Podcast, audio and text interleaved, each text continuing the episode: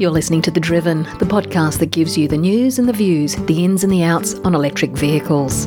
The Driven is presented by Giles Parkinson, the editor of Renew Economy and the Driven websites, and is brought to you by ZeroMo, a non profit initiative helping transition to battery powered lawn and gardening equipment and electric vehicles using 100% renewable energy. Hello, and welcome to the latest episode of the Driven podcast. My name is Giles Parkinson, and I'm the editor of Renew Economy and also the Driven website, which focuses on electric vehicles. And people may remember that just in the last few weeks, we held our inaugural electric vehicle transition conference in Sydney, Australia. And it was a fantastic um, uh, event. It was a great success. We heard a lot of really interesting presentations from politicians, the policymakers, government people, from the electric car makers, from charging machine makers, from the utilities, from the institutions which will help advise and manage this transition. And it really was a great event. And what we're going to do over the next five days is actually roll out some of our favourite presentations just to give you a bit of a taste of what, what went on and, um, and what some people had to say. The first one we're going to hear from today is Tim Washington. Now, Tim Washington is the founder and CEO of JetCharge. It's an Australian company, and Tim's company has installed more electric vehicle charging stations than anybody else in Australia. They are primarily responsible for installing charging stations inside homes of people who have electric vehicles, but they also do bigger charging stations and shopping centres and out on the highway with those fast charging stations as well. So Tim is really well positioned to um, give an insight on what the future might hold. And I guess for me, the big two takeaways from this was one, his comments at the start that this transition may seem inevitable, but it is not guaranteed. And certainly the pace of it's not guaranteed. And I think what he says there really has to be taken on board. It's very important. The second thing is, and uh, we actually wrote a story about this at the time, is his prediction that because of electric vehicles, because of the storage they hold, and because of the technologies which will come more widespread over the next few years, they have every possibility of completely displacing household storage and to become a really interesting and valuable and mobile resource for the grid in the future, particularly as we have more renewables. And I just find that really fascinating. So, not so much a uh, car with a battery, but a battery with wheels. Anyway, let's hear what Tim Washington has to say. This is Tim Washington from JetCharge speaking at the EV Transition Conference in Sydney in August.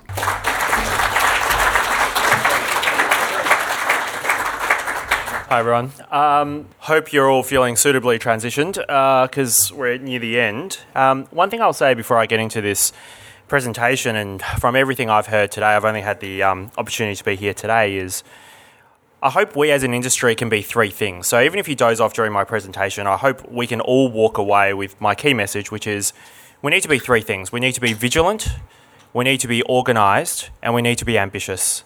And what I mean by that is, as the people on the gr- as the people who are on the ground rolling out this charger infrastructure, I can tell you with 100% certainty that nothing that we're saying in this room is guaranteed. That there is absolutely no guarantee that we are going to go to a future where everything is managed, where everything is dandy, and Phil controls 100% of EV chargers on the market, right? Unless we are vigilant and we are organized and we are ambitious about what we want to achieve and how we integrate EVs into the grid, none of those things will happen. And as the company that's rolling out the thousands of charging stations right now around the country, that is an absolute fact. So um, I'm the CEO of JetCharge. Um, so this is very strategic because we have a JetCharge car and a ChargeFox kind of stations, like my diplomatic intro slide. Um, so I'm going to be talking about uh, a few things, but I think the most important thing to realize, and I know it's cars and buses and boats, but I'm trying to illustrate a point, is that we're not talking about anything crazy new here. We're talking about cars. I think when we kind of sit in this room and we're part of our own bubble, we seem to think that we're talking about something totally crazy that nobody's ever thought of before. But really, we're just talking about cars. And we're just talking about fuel. We know fuel, we understand that it makes cars go, we've used it before, and electricity is just another form of fuel, right? But the great thing about electricity is that it's tied to property. And this is where we start seeing the dynamics sh- um, shifting for the type of fuel that we use and who gets to control the distribution of that fuel. Because whereas petrol and diesel and all of those fossil fuels are really tied to distribution, right? And I mean like literal logistics, cart from Middle East to here distribution, whereas electricity is more local, it's more property based, right? And the way we control that distribution is through technology, which is why fuel and ChargeFox and EV were so exciting because we get to control this new type of fuel through technology. And of course, everyone has to make a bit of money and the environment. Not just the environment as we all talk about, CO2 emissions, etc., but the built environment. How do we see the garages of the future? How do we see the homes of the future? That kind of environment. Okay, so today I want to talk about two things. The first is that we have two assumed realities. Well, certainly I have two assumed realities before I really started looking at this. The first is that home battery storage is going to keep going up. That we're going to keep buying home battery storage because it makes sense to do so, and that's going to be one of the primary forms of how we store and distribute electricity in our homes. And the second is that private car ownership is going to go down, right? So, not to sound like a Coles ad, but yeah, down, down, down. Um, Oh, the other thing I will say about this presentation is that it is probably PG to M rated. That I might swear a bit, um, and the not because I'm keen on profanity, but just because some of this blows my mind. Um, but the second thing is that this probably will raise more questions than answers. So if you don't really like questions, you're probably going to suffer through the next 15 minutes. Um, so this is a brag slide. Um, so what do we do? We're the largest EV charging infrastructure business uh, in the country. We distribute and install thousands of charging stations. Um, so we did about 1,000 last year. We'll probably do about three to 4,000 this year. Um, we don't only do, you know, the big public charging stations, but we're the ones in homes. Sounds creepy, but that's what we do. We're going homes, we install charging stations, right? Um, and our sister company, ChargeFox, is building the 350 kilowatt charging network, and it's the largest charging network in the country. Okay. So let's do a warm up. Um, I'm not going to ask everyone to stand because I hate that shit when people do that. Um, but I just kind of want to go through three concepts and laying the foundation for how we think about EV charging, right? So this is what I would call a mental warm up. Okay. So the first is that we no longer see fuel, or sorry, I no longer see fuel as how fast, but how many. So what does this mean? This means that it is not so much about how many cars you can get through a petrol Bowser in an hour, right? So if you think on average you get every session takes five minutes and you go through it, it's mostly about people like, you know, these fossil fuel companies, they really care about how many cars they can get through. In and out, in and out, in and out, right? Because at the end of the day, the petrol stations are actually on a pretty small piece of land. This is the biggest one that I know of um, that I drive past. It's in Melbourne. And um, I think they've got like 20 or 25 pumps or whatever. It's huge. It's on both sides of the freeway. But if you compare it to my local supermarket, which is tiny, it's a pretty small supermarket, they have hundreds of parking spots, right? So when we transition to an electric future, it's really not about how many cars you can get through those pumps. It's really about how many cars you can park at once and how many cars you can charge at the same time. Because you're not with your car, obviously, when you're charging an electric car. Even ultra rapid, we're talking 15 to 20 minutes. You're not with your car. So, really, it's about how many cars you can charge at once. And that's why property is so important because in the future, and this is what I tell all of my retail clients, is that essentially, I personally think they will become the largest electricity retailers in the country. The second is the cost of infrastructure is spread, not concentrated. So, what do I mean by that? Most of the infrastructure is built.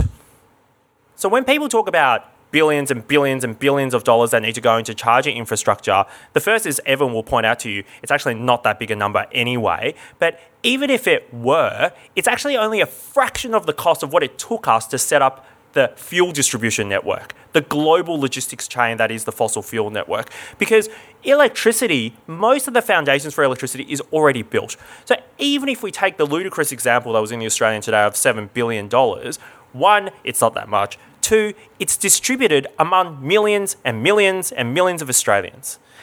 Have you installed a PowerPoint to charge your electric car? Well, you've contributed, congratulations, to charging infrastructure. So it's not a scary number because it's distributed among so many people. And the third is that cars will be an energy asset first and a mobility asset second. So this is kind of where we go into um, the main kind of uh, the presentation. And I've spelled out a few things here, right? And my personal view is that bidirectional charging through EVs will spell the end of residential storage as we know it. I think it will completely displace it. Um, I remember hearing Kristian Handberg speak probably about five years ago when he was talking about vehicle to grid. And I said to myself, that's never going to take off, right? Turns out Kristian was just ahead of his time. Um, and there are two things that changed my mind, right? Two things specifically that changed my mind. The first was that Nissan coming out and saying that we are going to introduce a vehicle to grid capable car that doesn't void battery warranty. I never thought that a car manufacturer would come out and say that it won't void battery warranty but they have. That's changed my mind. The second is that I learned vehicle to grid standards are not standardized through the vehicle, but rather through the plug. That was something that I learnt. So CHAdeMO, which is the Outlander and the Nissan Leaf, that's how they do vehicle to grid. And CCS2, which is the other major Western standard, GBT is the Chinese standard, but CCS2 have said that they will standardize vehicle to grid by 2024. So that means every single vehicle coming onto the market will be vehicle to grid capable out of the box. And it's just a question of whether or not you use it.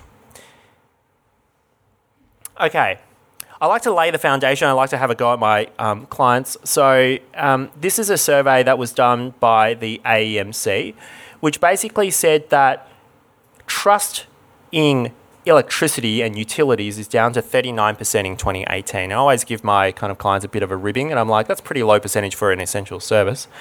Um, and that's because the retailers are slow to innovate on tariff pricing and products. I first presented this slide at a marketing conference for Mumbrella, um, but it kind of proves the point that there is a bit of a trust issue at the moment with utilities. So, what does that mean? That means that you have automotive companies trying to be the answer. Tesla is the obvious example. This is the front page of Tesla Energy. But one that you may not know of, or you may, um, is a company called Elli. Elli is the electricity arm of the Volkswagen Group, which launched this year. And with automotive profits going down and getting hit by electrification because they have to invest in so much R&D, but also because people are buying less cars, they're looking to entire other sectors of how to fuel growth for their shareholders. And energy has been identified as one of them. Funnily enough, oil companies are also looking at the electricity sector. And so we're really seeing an intersection of these two things. And the reason they're in this is because, well, their cars are electric. Makes sense. So, in that context, our assumed reality one is that home stationary storage is going to go up and up. So, I'm going to take a few numbers here. Um, I've been pretty good about my sources. You know, so Australia is going to be the largest residential. This is from Bloomberg. Is going to be the largest storage market in 2019. You know, you've heard all of this. It's going to be huge. And from one step off the grid, this is basically every single battery storage um, kind of program in the country. Yeah, stuff that you can get a subsidy for. This article's about a year old, but I took it to prove a point. I added all of them up, and excluding solar homes, which is mostly for PV uh, in Victoria, it's about 157,800 systems. Okay, so things that you can get a subsidy for, and mostly consumers will buy things that they get subsidies for, so that makes sense. Assuming that you get 10 kilowatt hours per battery pack, which is, you know, on average, you get about 1.5 gigs worth of storage. Less, less actual, less actual power output because a lot of these home battery storage systems can't actually output that much power. But in terms of storage, you're looking at 1.5. Uh, and then obviously, we heard from Mick before, this is EV adoption. So, at some point in the near future, and it may be 2021, it may be 2024, it may be 2026, whatever, right? I think it's about 2024, we're going to hit 10%. I like 10% because it's an easy number. We'll sell about 100,000 vehicles a year. And I'm being conservative here that I think the average battery pack size sold with electric vehicles will be 40 kilowatt hours. I think it'll probably be more like 50, right? But assuming 40, that's 4 gigs of storage every single year that are going to be introduced into the market. And all of these vehicles are unsubsidized, probably, right?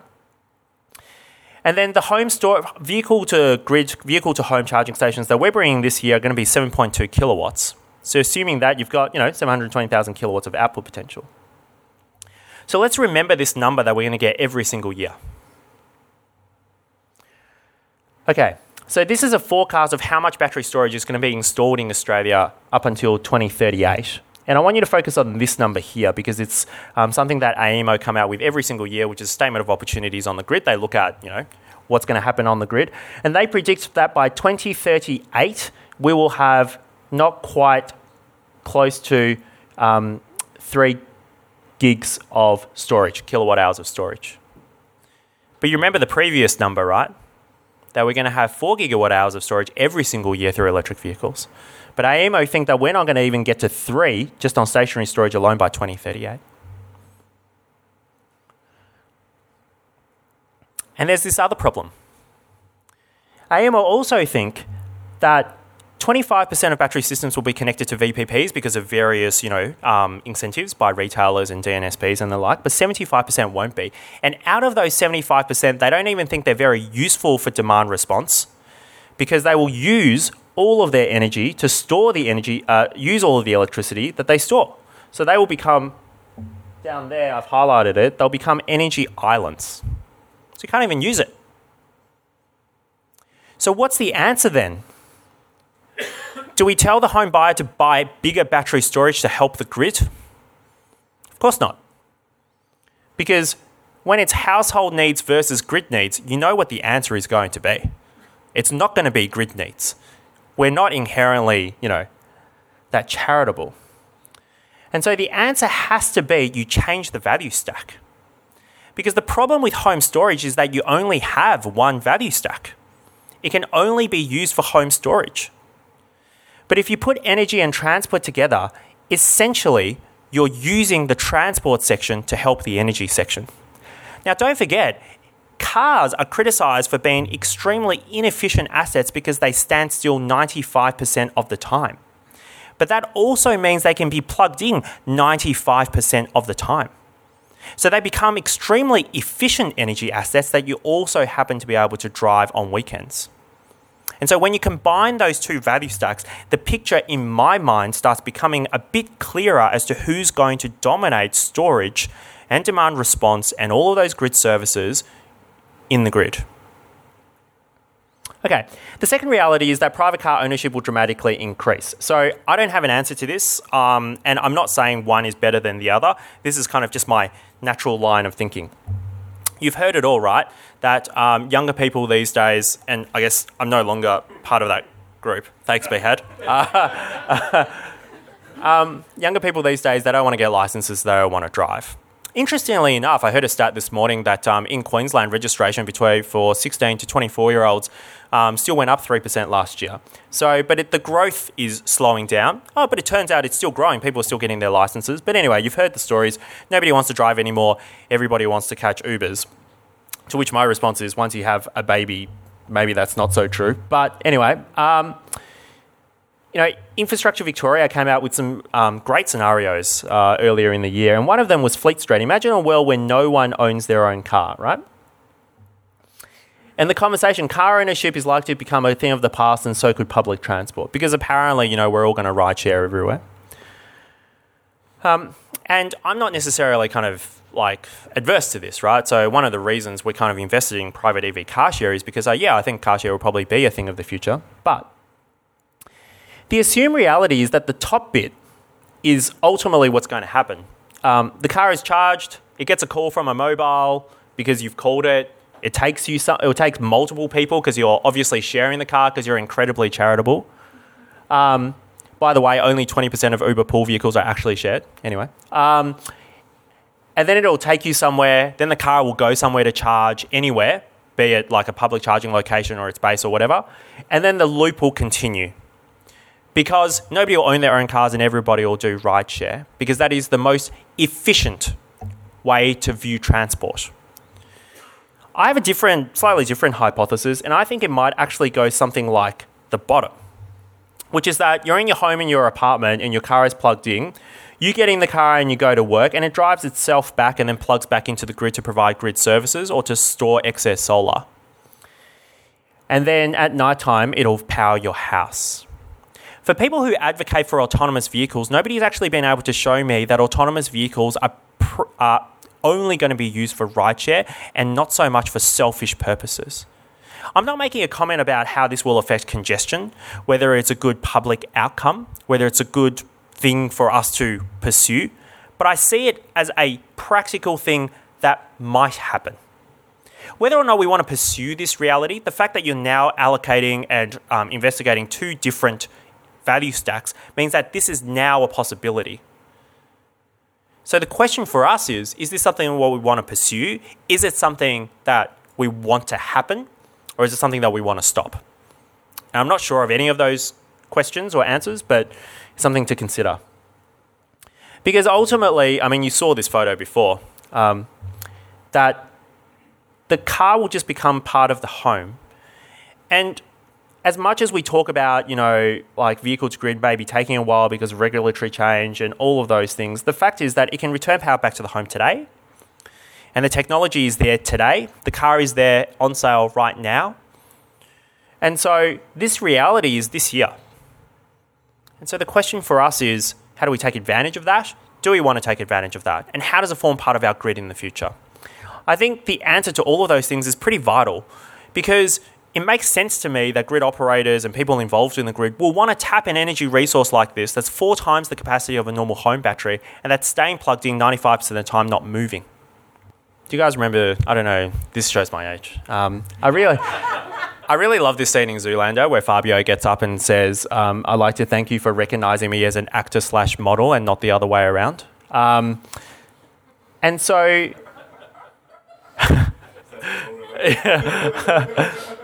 and I wonder maybe that's how we'll view cars in the future, where maybe it's energy slash mobility and not the other way around. Thanks.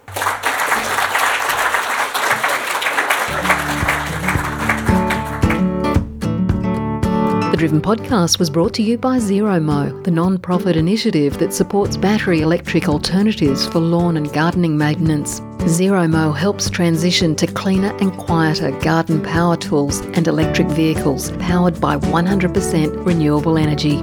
Visit zeromo.com.au and find out how you can make the switch to zero emission, petrol free lawn and garden maintenance.